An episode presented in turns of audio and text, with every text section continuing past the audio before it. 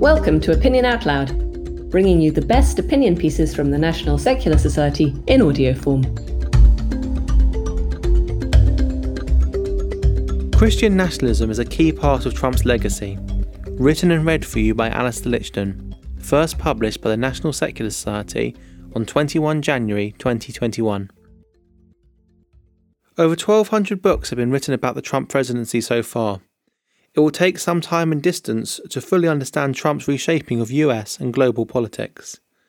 But as I predicted four years ago, Christian nationalism has been at the heart of his policy agenda.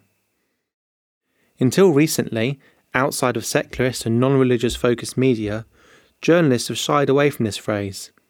In the US case, perhaps they're wary of offending a still overwhelmingly Christian audience. Since the insurrection at the US Capitol on 6th of January, there has been a more widespread recognition of this trend. As The Atlantic said of the Jericho March, a set of the protests who marched beseeching God to overturn the election results, many of those who mobbed the Capitol on Wednesday claim to be enacting God's will. The Religion News Service quoted an historian. For decades now, evangelical devotional life, evangelical preaching, and evangelical teaching has found a space to promote this kind of militancy.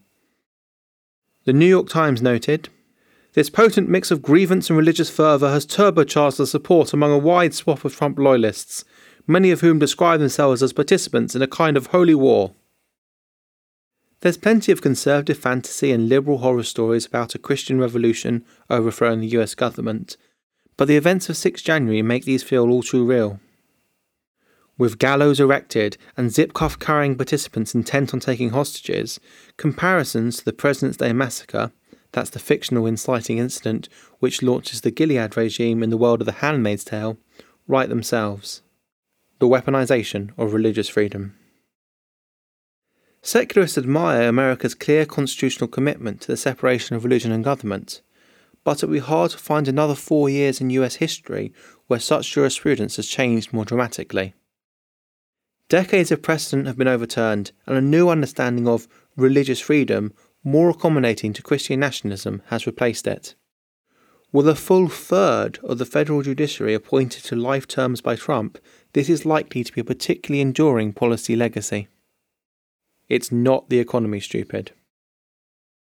In 2016, significant parts of the Commentariat insisted that beyond the blustery cultural war rhetoric, Trumpism was really about economic anxiety.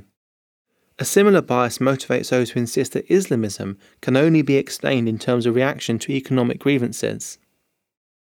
In Western democracies, voters sorting themselves around economic issues seems so natural that any other ideological or cultural sorting is often dismissed as an aberration or mere rhetoric. Economics play their part in Trumpism, but do not fully explain it. In his recent discussion with me on the National Secular Society podcast, Andrew Seidel highlighted Christian nationalism's move from the fringe to the centre of American political power. Understanding this is necessary to understanding how, under Trump, US partisan identity has sorted along cultural rather than economic lines to an unparalleled extent. We should be particularly wary of political sorting along religious lines, given the almost inevitable politicization of religion it brings. Indeed, political, rather than theological or even social economic differences, are becoming the biggest denominational divides in the US. And it is cultural, not economic forces transforming non religious Americans into a voting bloc which may soon be as reliably democratic voting as African Americans and twice as numerous. When America sneezes, the world catches a cold. It is not impossible to see such a dynamic emerging in UK politics. Our increasing polarisation between urban and suburban voters has little religious dimension, but similar divides have been exploited before. Christian nationalist movements in most of Europe may be less developed than their American counterparts, but there are deep financial and institutional links.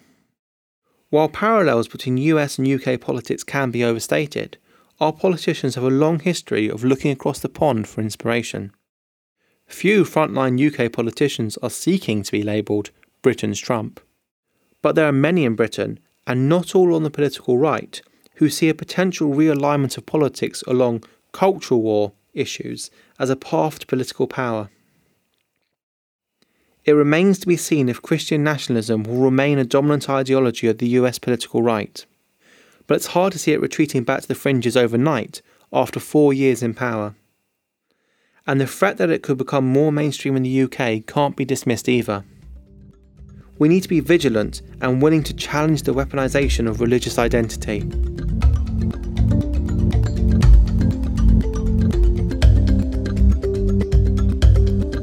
This episode was produced by the National Secular Society, all rights reserved. The views expressed by contributors do not necessarily represent those of the NSS. You can access the show notes and subscriber information for this and all our episodes at secularism.org.uk forward slash podcast. For feedback, comments, and suggestions, please email podcast at secularism.org.uk. If you enjoyed this episode, please subscribe and leave us a positive review wherever you can. Thanks for listening, and I hope you can join us next time.